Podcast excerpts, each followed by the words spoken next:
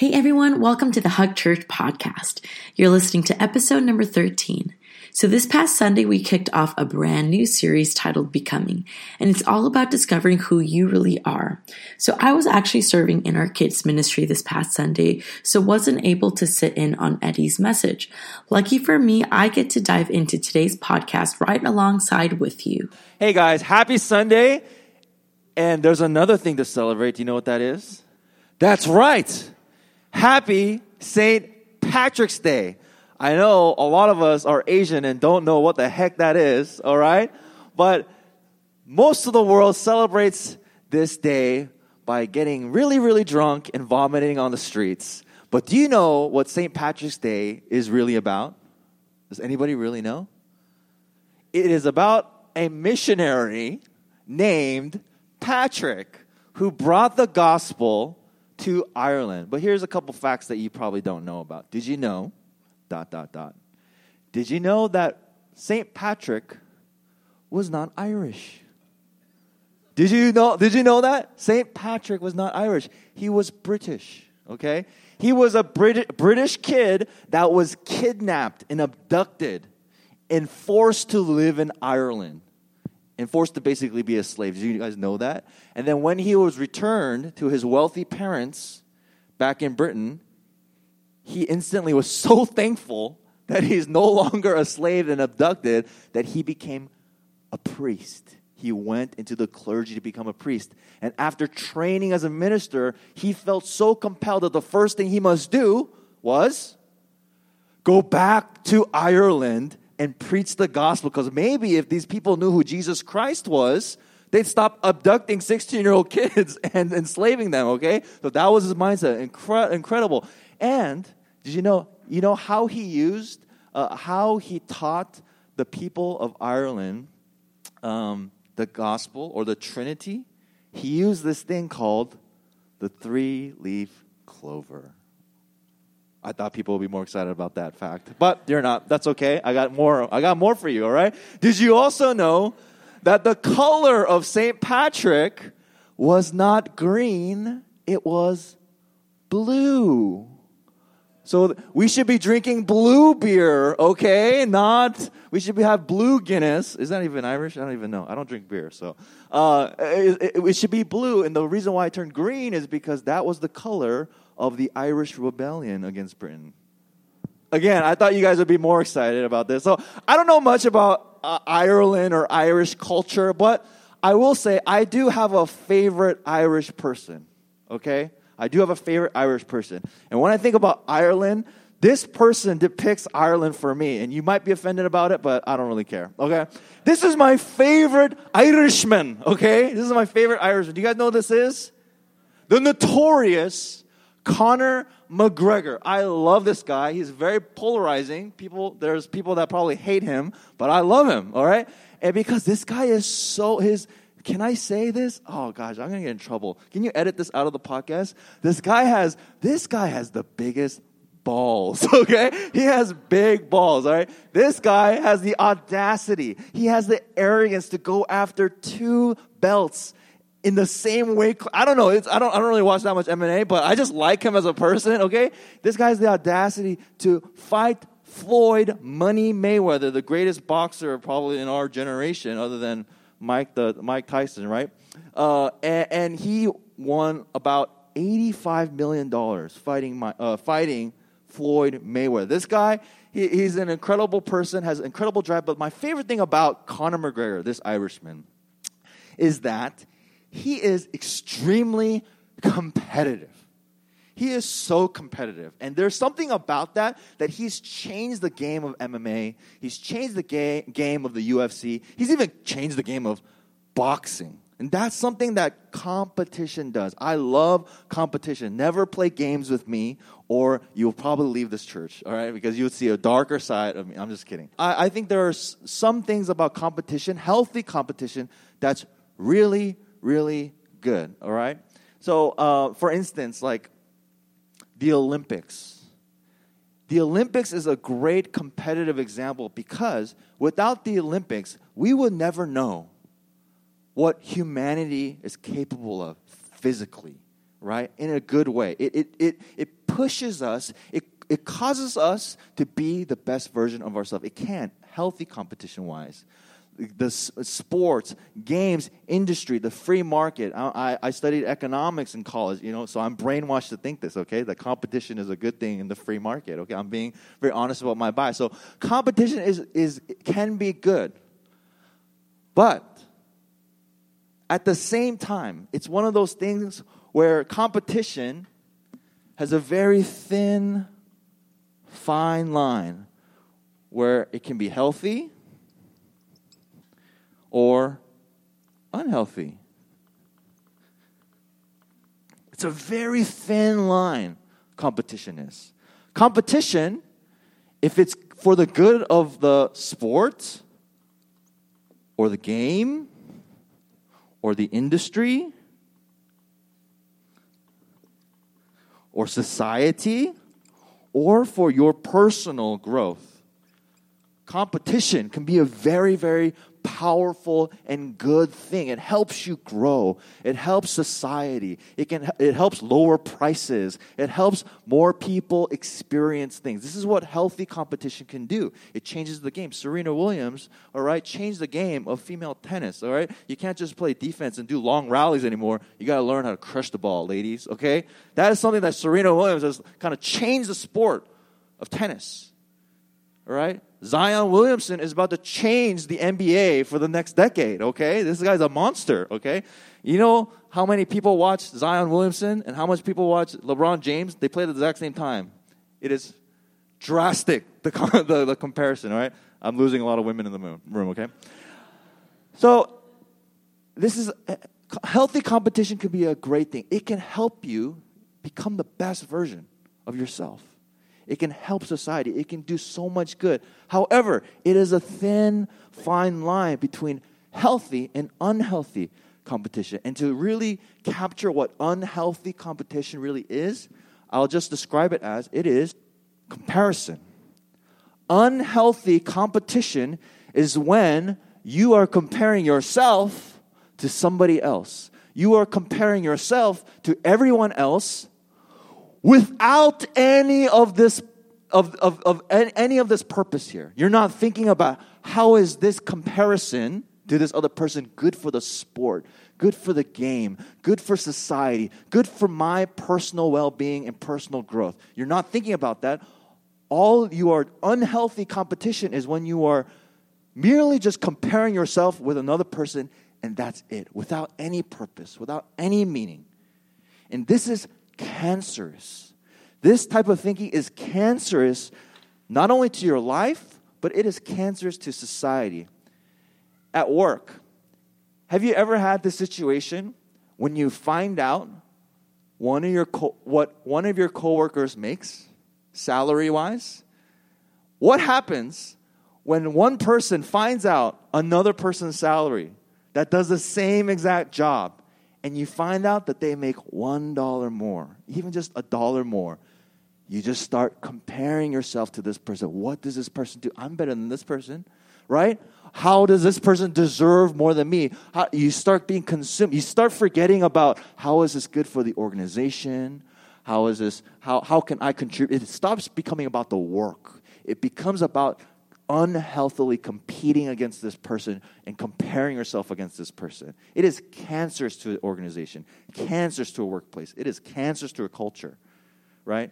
In relationships, there's this there's this saying in Korean. I know there's not that many Koreans in this room, but I'm going to say it. There's a saying in Korean. It's called 엄마 친구 아들 or 엄마 친구 딸, which means mom's friend's child, mom's friend's son or daughter. I think in Chinese, like, 我的妈妈朋友的孩子, right? Is that right? Something like that, right? My this is a lot of Chinese people in this room, so I got to show off my Mandarin, right?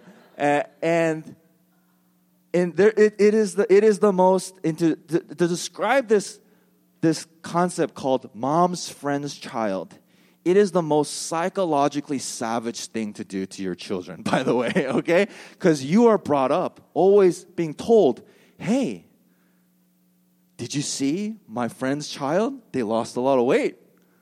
Said, what are you saying, mom? did you, did you, oh, this person got into Yale. Oh, my friend's child, they're really good at tennis. My friend's child, like you're just constantly brought up where your life becomes about, I need to shut this woman up and start performing, okay? And that becomes your value, all right? Because you're never acknowledged for you. You're only hearing the acknowledgments and praise of, of your, your parents, friends, children. Do you guys know what I'm saying? How come you guys are not saying amen to this, all right? Anyway, don't use don't say amen to that, by the way. It's not the appropriate thing. Okay.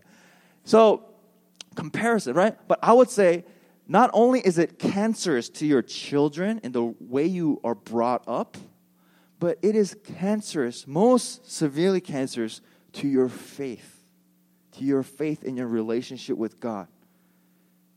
When you come into faith, when you come into a community and you start comparing yourself, oh, I'm not a good Christian like this person. I'm not as eloquent or charismatic at that person. I must not be chosen. I'm, I, I don't speak in tongues and can slay people with my jacket, all right? I must not be powerful and filled with the Holy Spirit, all right? I'm not as good of a singer. I'm not as holy. I don't know the Bible as much. I don't pray as long. You can play this game and have this conversation over and over and over. And I will tell you, that is cancerous to your faith. That is cancerous. And it's because of that reason, this, this unhealthy comparison, this unhealthy culture of competition that we even bring into the, the, the church, to our relationship with God, is why many of us even left. Why many of us have, have left church and community altogether, because we're just so consumed by this comparison to one another. And I will say that this is not, this is not a place for that. It's never meant to be a, a, a comparison. Faith is never meant to be a comparison game. So, again, I think this, this is just something prophetic that I have just really thought about and really heard from others.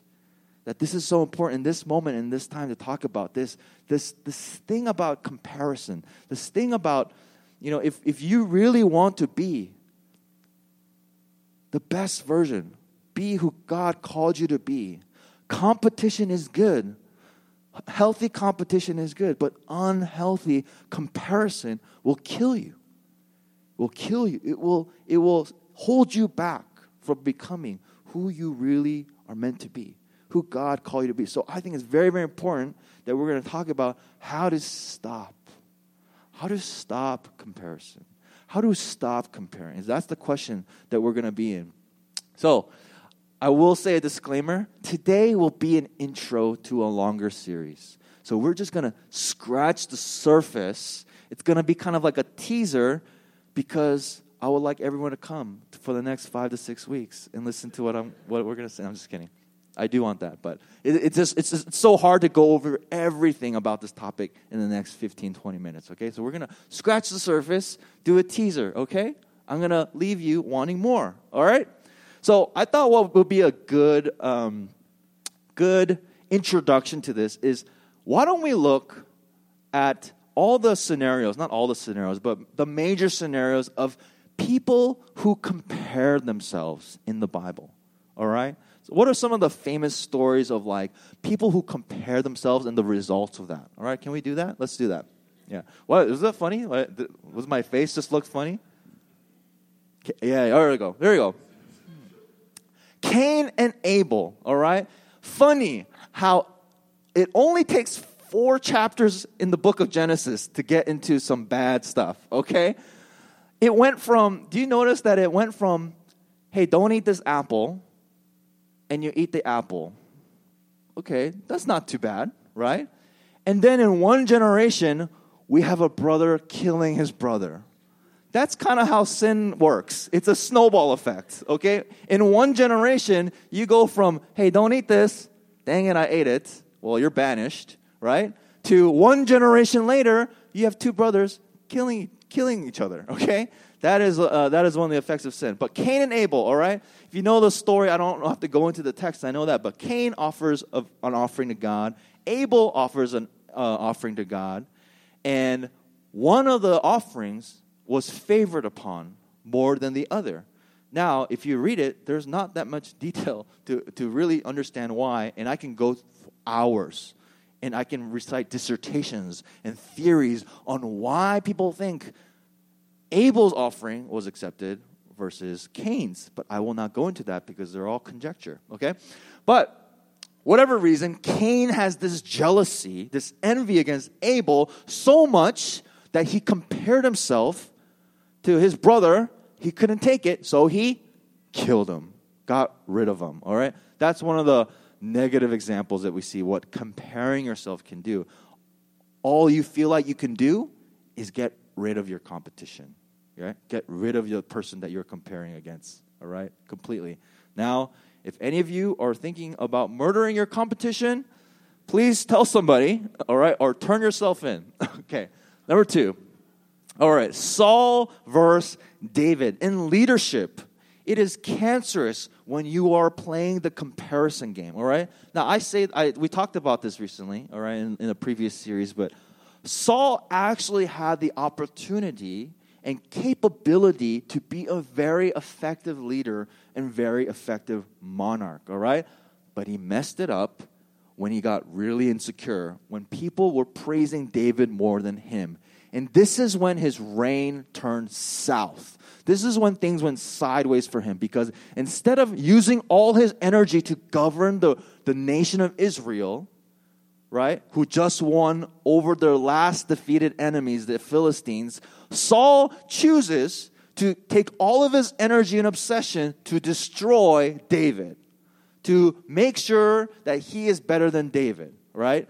And that was the downfall of Saul. When he be, when when you just start taking all of your energy into comparing yourself against someone else, all that insecurity, it makes you incredibly ineffective. Okay, that's one of the uh, the downfall of leadership when you're comparing to, to one another. All right. Number three. Now we see another sibling rivalry here, but between sisters. Now I find it interesting that amongst brothers, anyone have a brother in the in the okay yeah. Brothers when they um when you guys have conflict or rivalry it is very like aggressive. Like you just need to like beat each other up and somebody wins and you're and it's like the older brother or whatever is the stronger brother's like yeah you know what's up all right? And then you have peace for like x amount of years right? It's very aggressive and direct and that's how people deal with it right?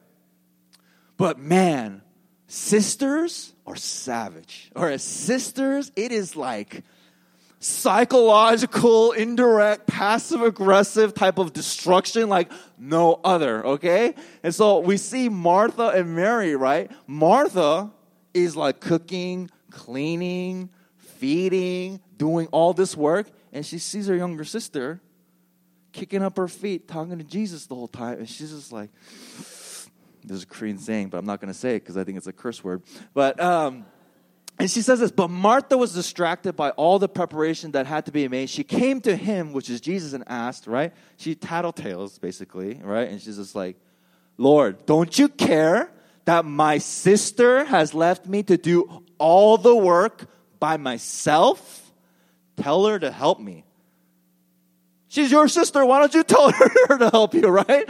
Right? Very, very passive, goes to the, the person in power, shames her sister indirectly. There's a lot of stuff I could talk about that's going on, but sisters, man, sister, I mean, wow. It's, the rivalry among sisters is, is it's this deeper level of stuff that we can handle, right? But again, it, it's, it's not a healthy thing. How does that even help their relationship as sisters? So we see that again, another negative example of competition and comparison that we see in the Bible, all right? Now, even amongst the disciples of Jesus was comparison. Peter versus John, all right? In the last chapter of the book of John, Peter is told prophetically by Jesus, You're going to die. You're going to be sacrificed, and it'll be a glorious death for, for me. And Peter's just like, like, really? like, what about him? right? He points to John because it was prophesied that, that Jesus said, John will live. Right? John won't die. Right? And, and, and, Jesus looks at Peter as like, You're not him. what? I don't want him to die. What if I want you to die, right? And so we, we look at John chapter 1, okay? And, and like, it's funny, but it really is. It's like Peter saw him, he asked, Lord, what about him? What about John? Jesus answered, If I want him to remain alive until I return, what is that to you? You just follow me, right? I have a different plan for you. I have a different plan for him. You're not the same person at all, okay? And so again, this comparison again doesn't help. It's not a moment. It's not a good moment for Peter, by the way. All right, it's not a good moment for him. Right? He's incredibly insecure. He's like, why do I have to die? Well, hey man, you get to preach to thousands of people. That's I'm, I'm trying to make a joke, but you guys taking it very seriously. Okay. again, very, very. Uh, so again, there's there's these famous comparisons in the Bible that people have. And it's very, very natural because we do it, all right? This unhealthy competition, but it's very cancerous to our faith, our relationship, our careers, our personal growth. Now, but this last one, this last example, I feel like is different. It's very interesting, intriguing, and, and we got to spend some more time on this one, this, this last comparison. And it is arguably the most interesting comparison in the entire Bible, and it is this one. It is Batman versus Superman. No, I'm kidding. It is not. This is not though. All right. Uh, it is Paul versus the other apostles. All right. Paul compares himself with the other apostles a lot. Okay. And it's interesting because he does it in a way that I feel is healthy. He does compare, but it is in a different way than all the others, in a very healthy way. And so I want to talk about First Corinthians. He says this very statement, okay? He says, For I am the least of all the apostles and do not even deserve to be called an apostle, all right? He's still comparing himself, all right? But it's not like in a self deprecating way to get laughs like your pastor, okay? It is, it is just this honest conversation that he has that he compares himself with people, okay? And he literally says the reason why he's the least. Because I persecuted the church of God. No other apostle killed a bunch of them, okay? I know and I understand that I am the least, all right? I don't even deserve to be an apostle. I know that. He admits that. But then he says this by the grace of God, I am what I am. And His grace to me was not without effect. It means that my life, all that I've done, my past, who I am, it's not in vain. It's not meaningless. It's not purposeless. It has effect. No, I worked harder than all of them, yet not I, but the grace of God that was with me. And then he says this as his closing statement of this paragraph. He says, But it doesn't matter. It doesn't matter if I preached or if they preached. All of you believe the same message, just the same. Now, it's interesting what Paul does. Because a lot of things he says is just like upside down. He compares himself, but he doesn't do it in a way for false modesty or to gain rapport. He does it in an honest way. He says, This is who I am, I know. He admits, I am the least of the apostles. I do not even deserve to be called an apostle because I persecuted the church. He's not denying his past. He's not denying his weaknesses. He's not resisting anything that he's done. He knows because everyone knows. He willingly admits it, owns it. But then he says this, going back to uh, verse 10, he says, I am what I am because of God. For some reason, God chose me to have this life. He chose me to be born to the parents that I was born to, to be born in the time that I was born in. And I've done things in the past that I'm not proud of. I've made mistakes, and there's things that I regret, but I cannot change the past. What I can do is not let any of that past go to waste and see that it was for a purpose see that it was for that it has a meaning. It was not without effect. It's really interesting what he does in this comparison game, all right? He uses his weakness as his strength. He uses his painful past as his power.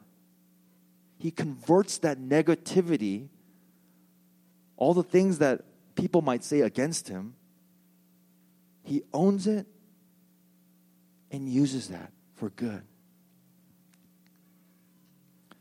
And then lastly, this is the most humbling thing I see from Paul. He says, What does it matter?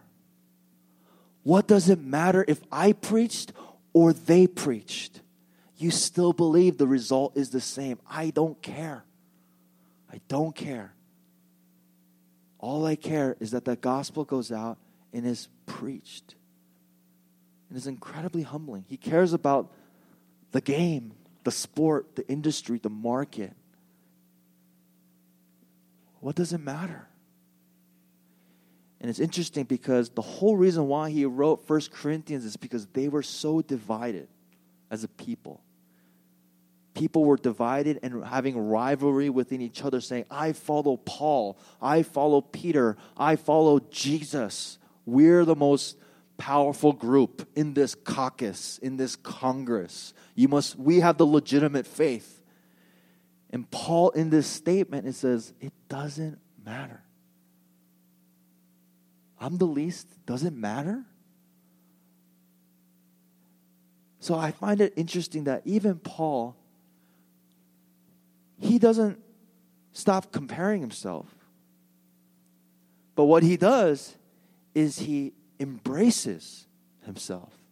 He embraces who he is. He embraces his past. He embraces the things that he's done. He doesn't deny them, he doesn't resist them. And he says, it will not go to waste.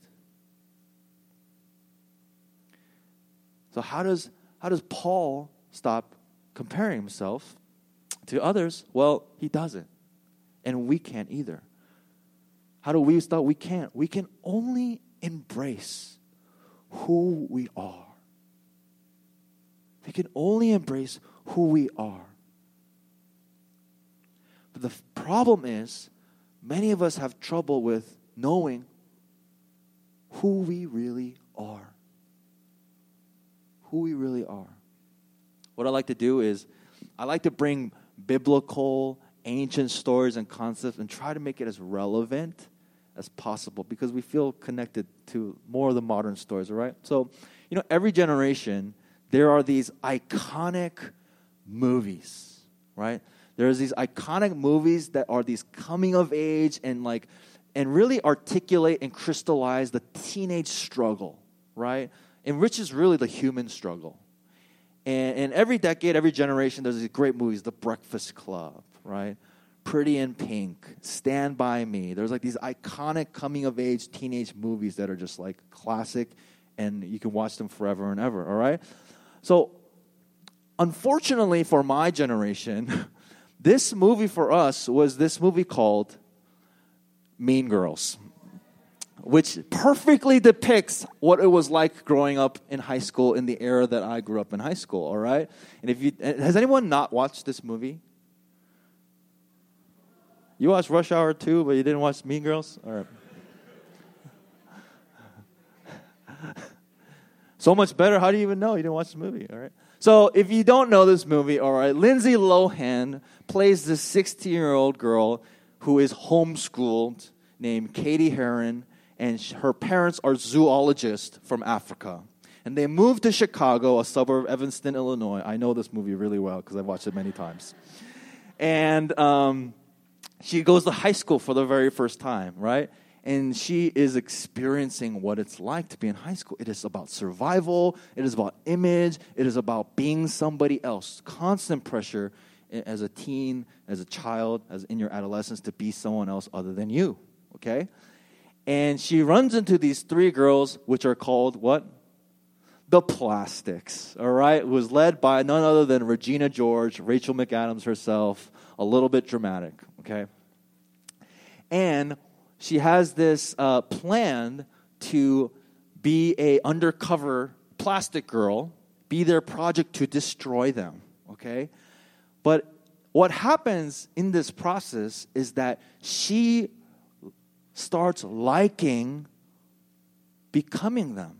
There's some benefits of being cool, feeling like a celebrity, and and, and, and, there's all these cringy scenes, but I, I want to show this one, uh, one picture of like before and after. If you see Lindsay Lohan, she's wearing an over large Lacoste pink polo with very baggy jeans, and I think she was wearing like Chuck Taylors or something like that. Very just like basic, you know, clothing, right? Chuck Taylors are cool, by the way. I don't mind, mind them. But she transforms into this high heels, like push up bra, cleavage, um, like there, she's wearing high heels she, and does her hair, you know, and it, and it becomes like this like cringy thing where she just transformed into something, someone that she is not. Okay, and the I don't care so much about the image and what she looks like, but it's her personality that changes throughout the movie. All right, there's like these these like um, these moments where it's just so cringy. Okay, and when she's just like just becomes the valley girl, and why everyone has a universal reaction to those cringy scenes is because we know who she is. And we see that's not her. Why are you becoming something that you're not? But again, she's trying to, she is, she's caught in this game of comparison, comparing herself to others to try to fit in and belong, right? And again, it is the it is the human story. It is the human narrative of trying to find belonging and acceptance.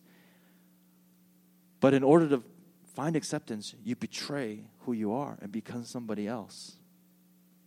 Now, if you know the end of the movie, she gets abandoned and outcast by everyone. And she is forced to be like, well, nothing left. I just got to be who I am now, which is a math nerd, who's just like a good student, who is just like, you know, whatever, right? It cares about her parents and has good values and whatnot. And again, it is this formulaic, cliche story arc and movie, but there is something beautiful about it that the resolution of this person's journey is that in the end, what really matters is that she is just who she is. She embraces who she is. She, it, it, she embraces, accepts that she's a nerd, that she's good at math, that she doesn't need to be cool. And there's something silly and cliche about that, but when we, when we all view that story, there is resolution, resolve, and payout. All right? And this is a silly example, but all of this today was to talk about where we are going in the next five to six weeks because I believe that is where all of us are. All of us want to become who we truly are, who we really are. We want to be authentic in our relationships. We want to be authentic. We want to be our real selves at work, with our friends, at church. But part of the problem is we don't know who we are. We've, we've, we've become so used to being somebody else, being someone that we think everybody will like or accept, or being the person that everybody else wants us to be. We've lost the sense of who we are. What is my strengths? What are, what are my strengths? What are my values? What is my personality? And I, and I feel like this is a journey that God might be leading us towards in this short season. And so, with that said, we are going to start a series that I'm going to call Becoming. Very, very relevant, very, very, uh, uh, because it's been vetted, obviously, by Michelle Obama. But becoming, and the tagline for this is really discovering who you really are discovering who you really are because I believe that God does care that you become you. He doesn't tell Paul to be like all the other apostles, he doesn't tell Peter to be like John. And the truth, if there's any truth that you can walk out of here with, any takeaway, is that God does not compare you with anyone else in this world, in this life, in this room. He wants you to be you.